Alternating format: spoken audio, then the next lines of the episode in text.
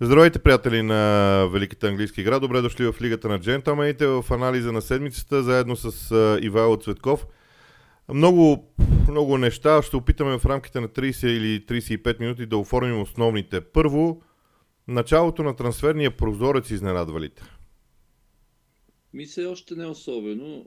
А, и то не за друго, защото те няколкото сделки, които се очертават а, а, като възможни, имам предвид от по-големите, те, не, не, те бяха анонсирани така и че имам предвид а, а, Мудрик за Арсенал, Жоал Феликс евентуално под найем в Челси, сега последното е за Вехорст, едновременно за Вехорст, Джиру и Един Джеко за Манчестър Юнайтед, т.е. евентуално някой от тях а, да попадне там. Така че за сега аз не, не виждам някакво, кой знае какво а, голямо раздвижване.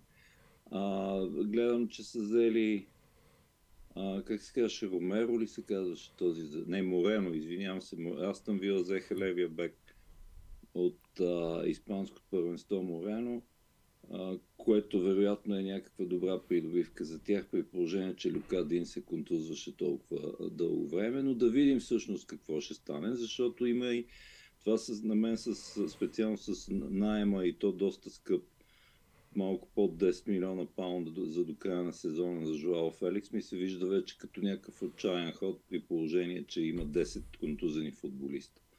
Специално за Челси говоря.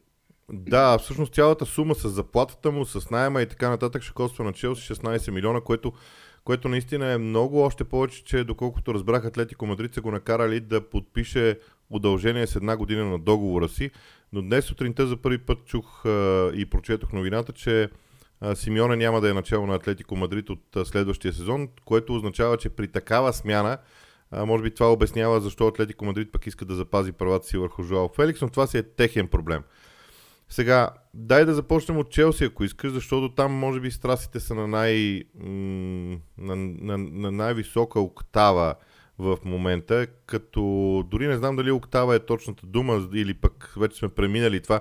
Ти в музиката си много, много далеч спрямо мене, дори няма да издавам колко далеч ти ще си кажеш, но, но в крайна сметка това наистина е нещо важно за Челси. Не, то проблем е, че се превръща в а, поредния случай, в който се надава страшен вой от феновете на Челси, защото резултатите наистина са близо до плачевните и най-вече представянето, ако съдим по а, и в някаква степен и по двата матча с Ман Сити. Найде в първи имаше едно полувреме, в което Челси в общи линии можеше да се каже, че ги държи на разстояние, т.е. и включително им взе топката. Но това, което видяхме в неделя, а, сега тук, разбира се, факторите контузии, Стърлинг, след това Обамеянг, Обамеянг пък той па се оказва, че не е достатъчно добър, па и той се контузва. И наистина контузите набъват на, на десетима основни футболисти, но от друга страна, ти като си Челси някакси това не може да е оправдание за подобно бездушно представяне, специално срещу Ман Сити. И то Ман Сити не е в най-силния си състав. Говоря за матча а, за купата.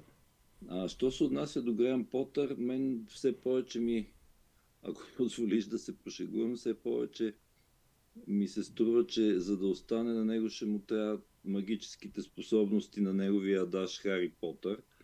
А, защото въпреки, че културата е higher and fire, културата при Абрамович, за която говорим, ушия няма, но истината е, че а, Потър вече, как да кажа, а, и някакси му изтича времето, през което, въпреки всички такива смягчаващи вината обстоятелства, които изтъкнахме, изтича времето, в което той да докаже, че, а, че това нещо започва да работи. И разбира се, че се гледат и резултатите. И една победа общо в 8 мача във всички турнири не е никак е много далече от всякакви стандарти, и които си поставя богат, бих казал, и хра, доста харчещ клуб като Челси.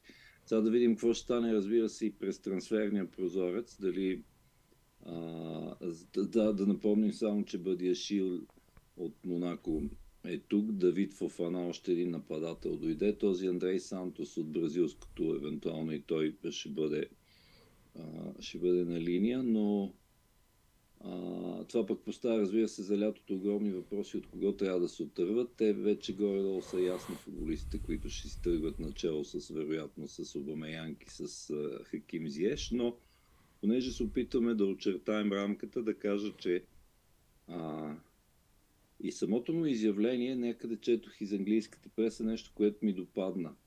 Тоест ми се видя валидно като аргумент. Самото му изявление на а, след а, пресконференцията след мача за купата с Сити и жалкото представяне, а, някой от колегите каза, че той все още звучи като mid-table менеджер, т.е. менеджер от средата на таблицата. Те не, те, впрочем, Челси са в средата на таблицата вече, но се имаше предвид друго.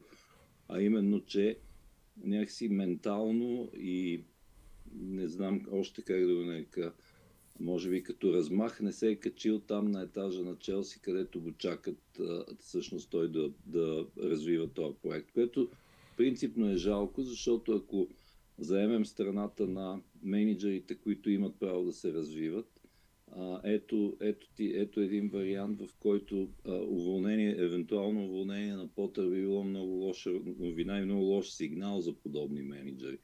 От друга страна не можем да не го някаква степен да не го сравним и то не е само като резултат, а като общо усещане а, и някакси, може би, поведението на играчите, на някои от играчите го показва, да не го сравним с някои фигури от близкото минало, като а, имам предвид фигури, които са получили свръх задача и тя не е по силите им, като размах и като мислене и може би като мащаб, не знам и аз. А, говоря за Дейвид Мойс в Манчестър Юнайтед, първия, за който се сещам. А, за Рой Ходсън при Хикс и Джилет в Ливърпул. Верно, там беше при други обстоятелства. А, и така нататък. И разбира се, същия или някой друг колега каза, ама има и контраргумент и с него трябва да се съгласим, а именно контраргумент се нарича Микел Артета. Значи Арсенал, които по това време точно преди два сезона, мисля, че бяха 14 или 15 или нещо такова, беше много жалка история. И сега къде са точно две години след това, някъде по средата на, на януари. Тоест, такъв аргумент е, че ако вярваш на този треньор, в смисъл, стой зад него, купувай му футболисти и чакай проекта да се изпълни. Тоест, както се казва, както викаше самия Артета, trust the process, т.е. вярвайте на процеса, аз знам какво правя и ето, че изглежда, че абсолютно знае какво прави. Добре. Една, може би дори провокация, но не мислиш ли, че едва сега, може би, привържениците на Челси в тяхната цялост осъзнават разликата между Абрамович и Тод Боули? В смисъл, че... А, в смисъл, че двамата са различни и двамата нямат нищо общо като модел на управление на този клуб, може би. Сега, първо, феновете на Челси, към, които, към която група и аз падам, а, аз си давам, а не всички си дават тази сметка, даже мнозинството не, но ние истински, а, истински се разглезихме в последните, колко станаха там, 20, ще станат 20 години, значи 19 по-скоро а, и самата култура на клуба беше такава, че в момента, в който нещо, това всички го знаят, в момента, в който нещо не върви, в прас, ето ти обещетението, довиждане, идва следващия.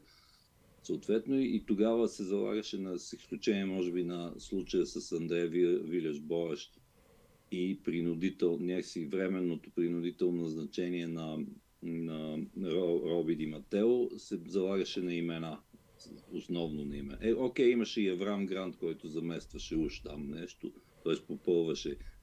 А, и между другото, само да напомня, че по ирония на съдбата с Аврам Грант за малко да станат европейски шампиони, а с Робин и Матео останаха, но това вече да, е друга, да не влизаме чак толкова надълбоко.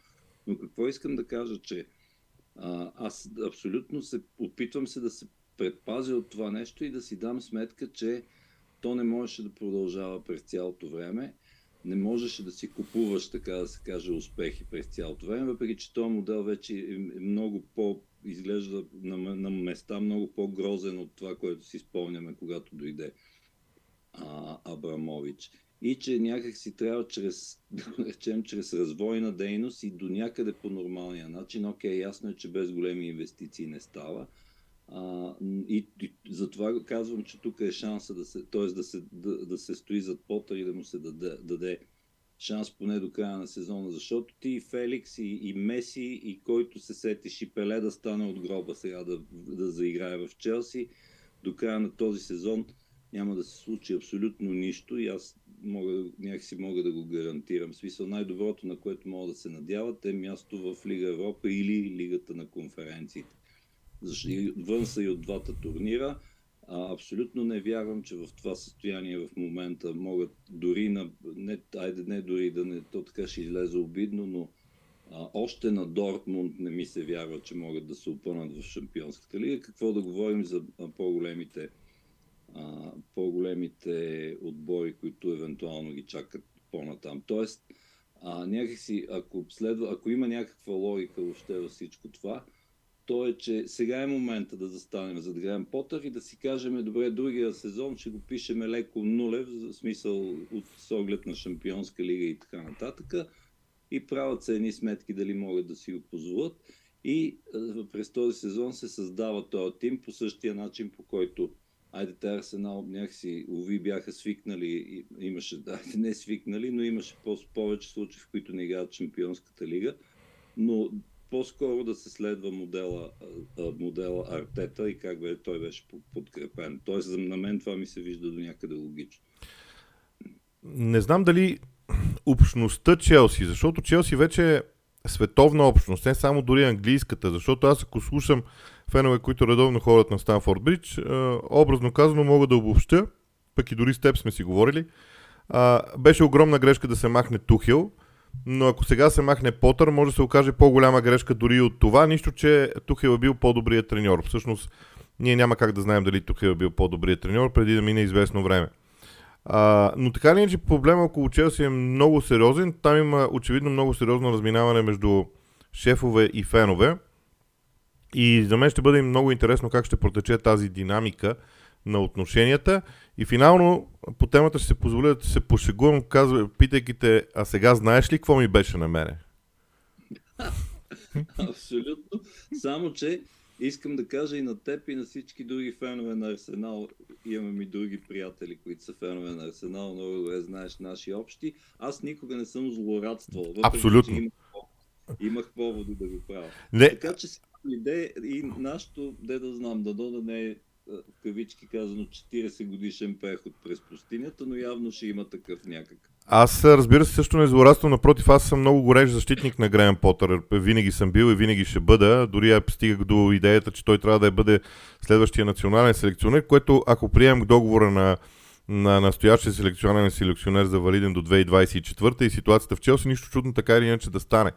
Но го казвам в контекста на това, че а, според мен а, на Челси, това, което се случва на Челси ще бъде някакво прераждане а, клубно, като философия, като стратегия, като мислене, каквото и да стане. И ами аз смятам, че привлечените футболисти сега през този трансферен прозорец показват, че подкрепата за Греем Потър е много реална. Всъщност, между другото, Тод Боули от днес вече не е спортен директор на Челси. Мисля, че това все пак е добра новина. Той не е спортен директор, остави тази работа на други двама души, което означава, че всъщност наистина посоката е дългосрочна. Поставена е някакво начало и се върви в дадена посока. Не, и той като все пак, това са, за да си с, толкова състоятелен човек, ти би трябвало да си рационалист преди всичко. Тоест, особено ако си плод на американската бизнес култура. Тоест да разбереш, че трябва да оставиш на теб професионалисти, особено на този от Лайпциг, да му оставиш да му връчиш нещата. И защото ти си, реално ти си собственик, като смисъл, делегираш, а не вършиш ти каквото трябва. Това е основно правило в бизнес. Да, и аз мятам, че ако изобщо Челси успее да направи комбинация между Лайпциг и Брайтън, това би било нещо прекрасно за съвременния футбол, като, като модел на като модел на всичко, като поведение, като игра и така нататък. Добре, Другия подобен клуб, ние не използваме мачовете в FA Cup за основа на разговора. Аз смятам, че темите са по-важни тук, защото а, аз смятам, че Тенхак беше, беше преди няколко месеца, през август, края на август-септември, в положението, в което сега е Греем Потър на практика. Тотално общо взето неглижиран в Man United, смяташе, че той няма да успее, че е на дъното и така нататък. Но На мен прогреса на Man United ми е много интересен като процес в момента.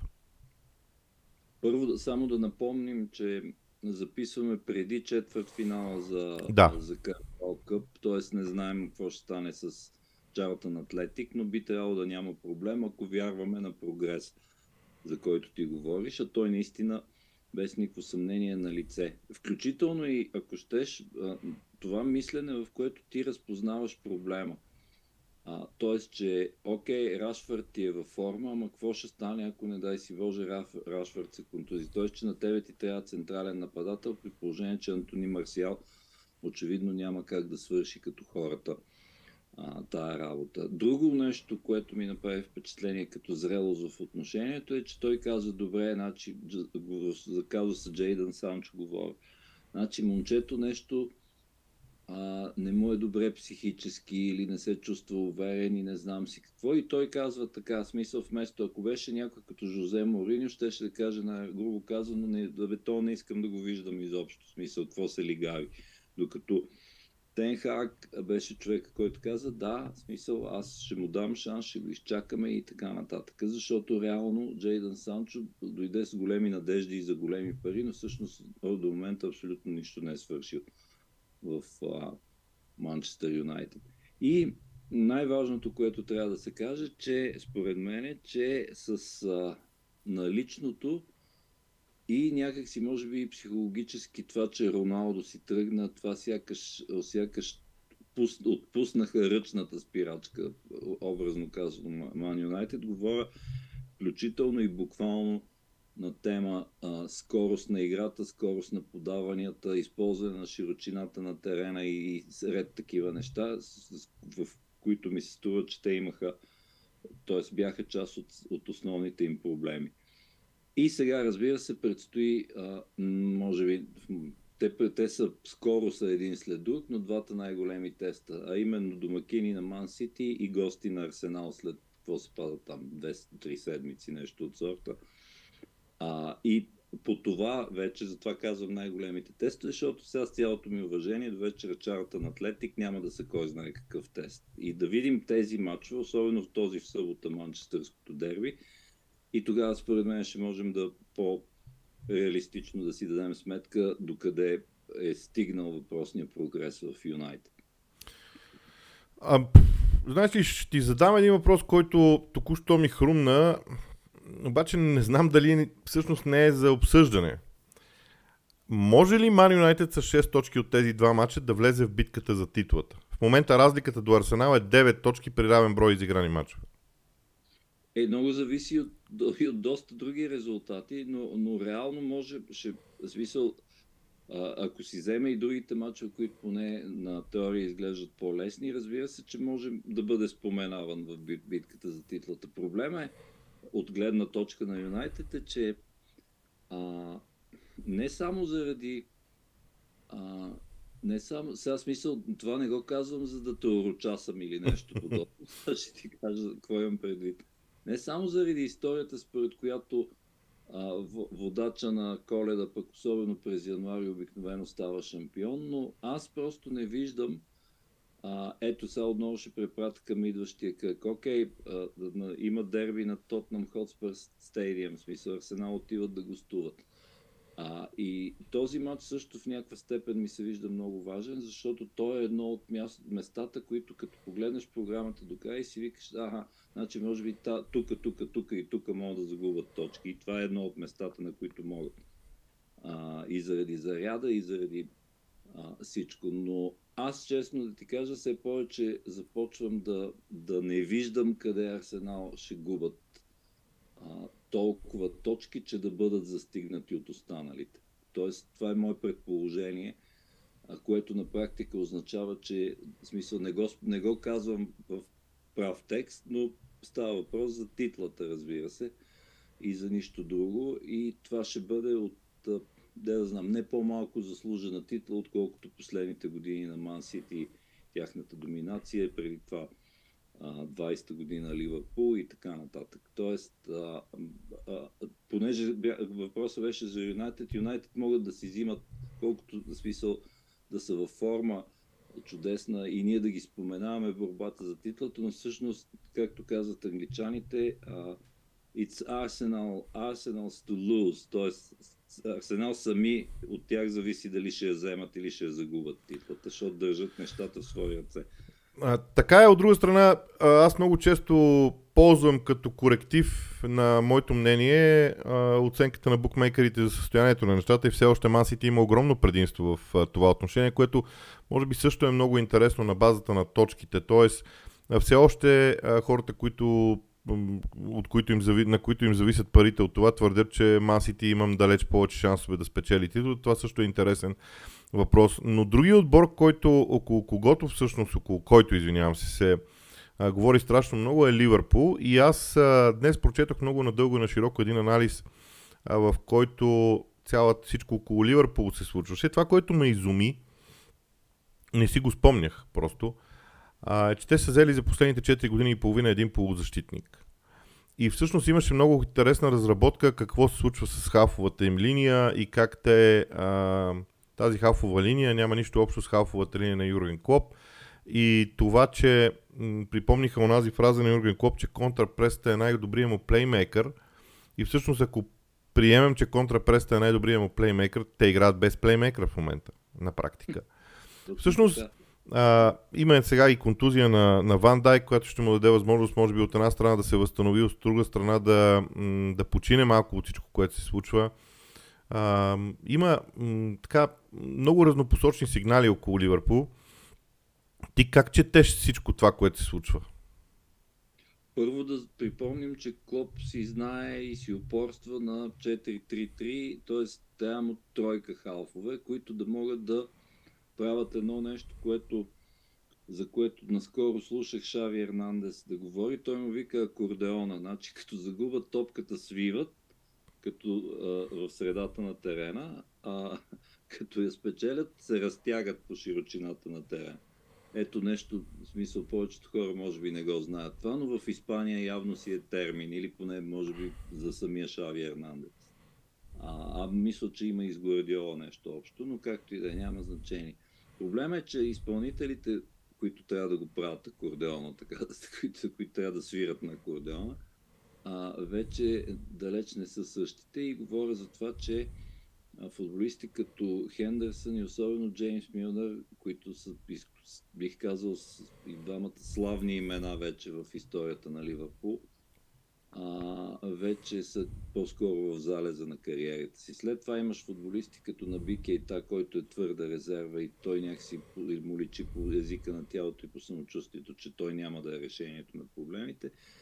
Имаш Тяго, който, от който се очаква да раздава и то като едновременно, като някакъв номер 8 и номер 10 или нещо средно, не знам и аз какво да го наречем, което не винаги се получава и то не се, не се получава не защото Тяго а, няма техниката, а защото топката не се движи вече както се, толкова бързо, както се движеше в а, по-бесните и успешни времена, скорошни на, на Ливърпул. Тоест, а, няма да ги изброяваме един по един, но и Харви Елит, Кър, Къртис Джонс и така нататък, те според мен още не са готови да, да решават те големите проблеми в ако въобще приемем, че те са големи, а, те очевидно в някаква степен съществуват, защото, както стана въпрос, всички очакваха а, Ливърпул след а, световното да се, да, се дока, да се окаже, че всъщност това мини кризата преди световното наистина е била мини, тя се оказа, че продължава в някаква степен и след това. А, въпреки там въпреки, примерно, Лестър и така нататък, но ето и сега видяхме. Всъщност трябваше им и късмет и а, доколкото аз видях, а, според мен е чиста грешка с тази засада за Улу. Абсолютно. Защото... Не, не, аз, аз си направих труда, рових много и намерих, намерих човек, с който е снимал с телефон от срещната страна. Да, и аз видях същия кадър, да. Да, то си видео беше направил човек и там много ясно се вижда, че тази засада я няма, но тя така не, че на камерите ние не можахме това да го разберем. Но както и да е, случват се и две смисъл на, на всеки се случва и това и обратното и така нататък. А, казвам го само в смисъл, че те спокойно можеха да бъдат носителите на трофея, спокойно можеха да бъдат изсвърлени от FA Cup с при положение, че Улс играха толкова вдъхновено, особено през а, второто полувреме. Тоест проблемите си стоят и сега да видим как ще се решават, защото в Ливърпул не са свикнали, както в други отбори, а, а, включително Челси или напоследък Сити, а много често Юнайтед през годините, просто да, както се казва, да, за, за, да тиснат проблема с много пари. А, поне Клоп не изглежда привърженик на това нещо. А, окей, взе си Гакпо, защото има достатъчно твърде смисъл за да, да пълни празнините от контузените, основно Луис Диас и, и а, Диого Жота. Но да видим какво ще направи в халфата линия. И това, което ти спомена, контузията на Ван Дайк, ами те, те минаха сигурно колко 6 години поне, в които те не, те не са свикнали с изключение на периода, в който, когато го Джордан Пикфърд го контузи, тя цялата, не цялата конструкция на Ливърпул се крепи върху Ван Дайк, когато той е на терена и е здрав. Тоест това също е фактор. И в смисъл, за, ще бъде интересно да проследим как, а, как би се справил Клоп. А между другото, само да кажа, че има едно скрито дерби сега в събота. Аз го наричам скрито, но то май ще си дерби-дерби, защото Ливърпул гостуват на Амек Стадиум на Брайтън. И това вече не изглежда като едно време, смисъл Брайтън да треперат за кожата си в моментното състояние на двата отбора.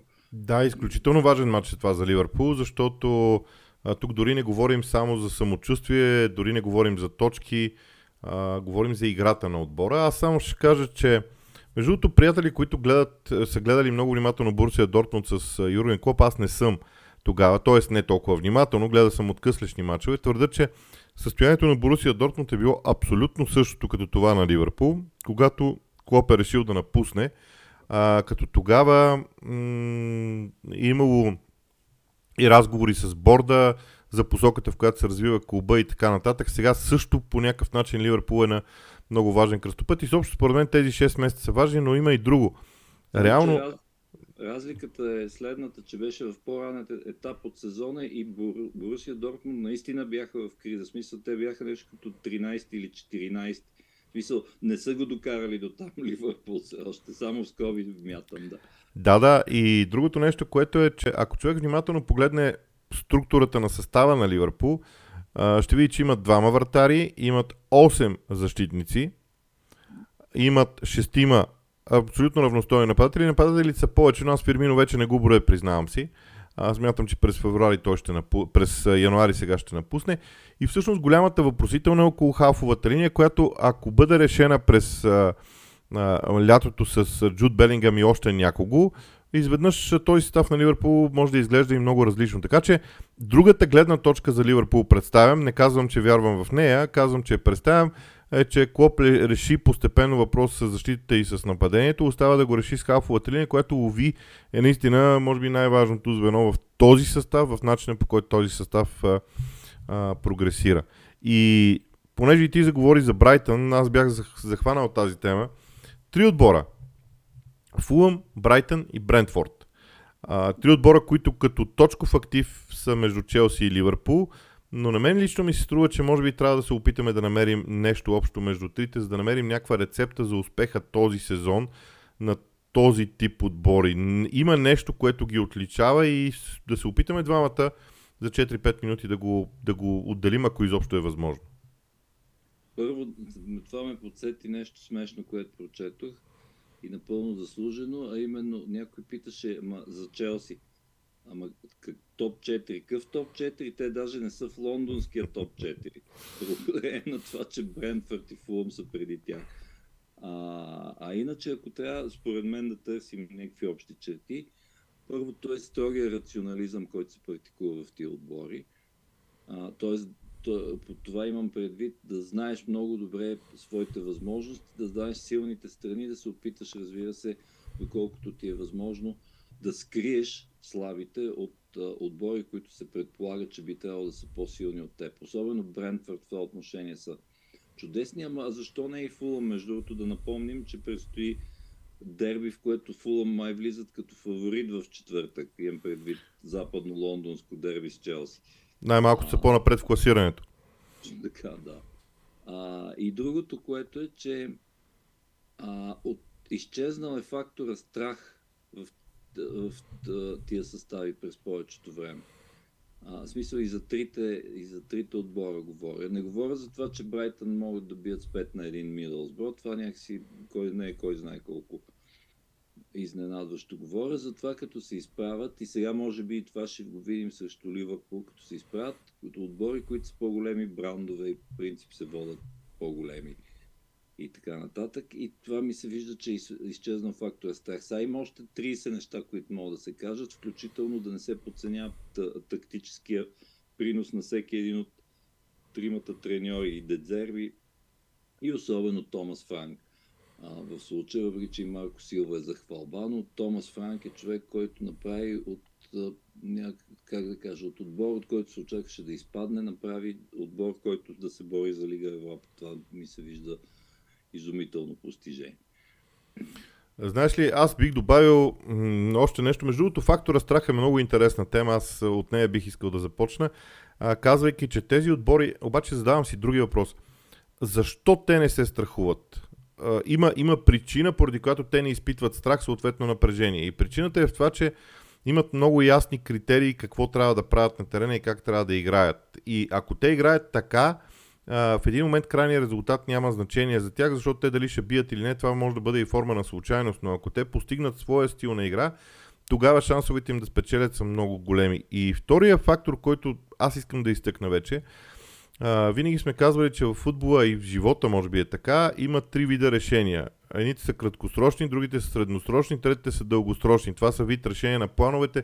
Може би някъде историята на менеджмента дори го има като процес. Обаче, в тези клубове присъства много ясната тенденция те да дават огромен приоритет на дългосрочните решения. И това отново влияе върху фактора страх, с който ти започне и аз допълвам.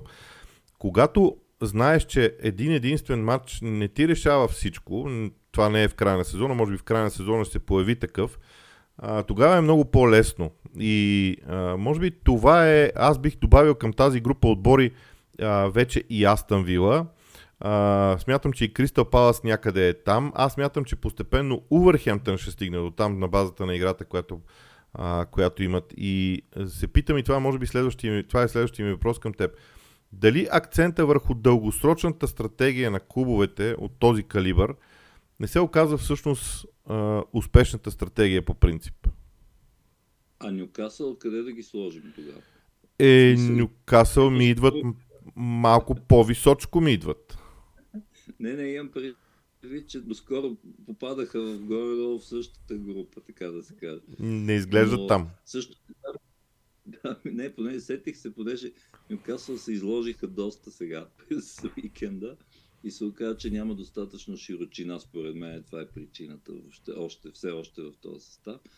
Се сетих за това, че ти първо причисли Вила към а, тази група. Астън Вила, отбора, който успя да падне от Стиванич, които се състезава в Лига 2.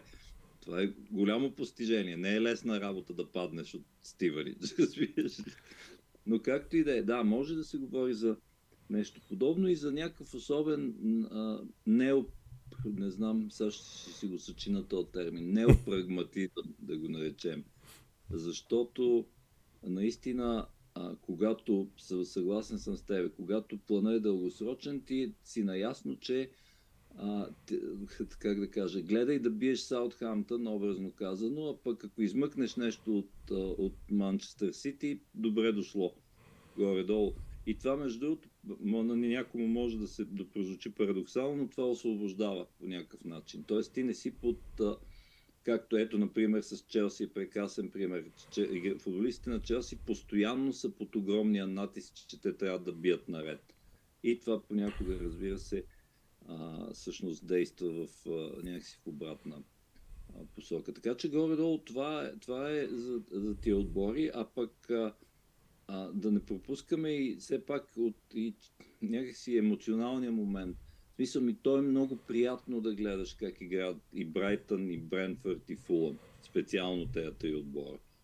А, така че няма, въобще няма да е никаква изненада, ако и трите по някакъв начин всъщност вземат точки и съответно и победи, разбира се, срещу отбори, за които е, почти е било немислимо до момента. Е, аз тук ще кажа, че при Брентфорд не ми е чак толкова приятно да ги гледам. На мен ужасно много ми приличат на Сток Сити, в което няма нищо лошо. Естествено, въпрос, всичко е въпрос на вкус и на нищо друго. Предвид, Имам предвид на, коя, на кой тип игра си фен, защото Брентфорд, както показаха, смисъл, те, те са майстори на, на реактивния футбол, изведнъж се оказаха. И, и, и, и в този смисъл, приятно не в, в бразилския смисъл Жого Бонито, а в смисъл на какво правят и как го правят. Да. Да, категорично съм съгласен. Ами добре, до тук тогава, така или иначе стигнахме до 35-та минута, до тук тогава с разговорите очакваме развитието на сезона, защото започват седмици, които според мен до 15 февруари, да, до 15 февруари могат много неща да променят и да решат, така че това е от нас. Приятна седмица. Разбира се, не забравяйте, че след всеки от мачовете вторник, сряда, четвъртък и петък ще има и клип в Лигата на джентълмените вечерта, на който може да решите, плюс лайфа ни в петък по обяд. От нас приятна седмица!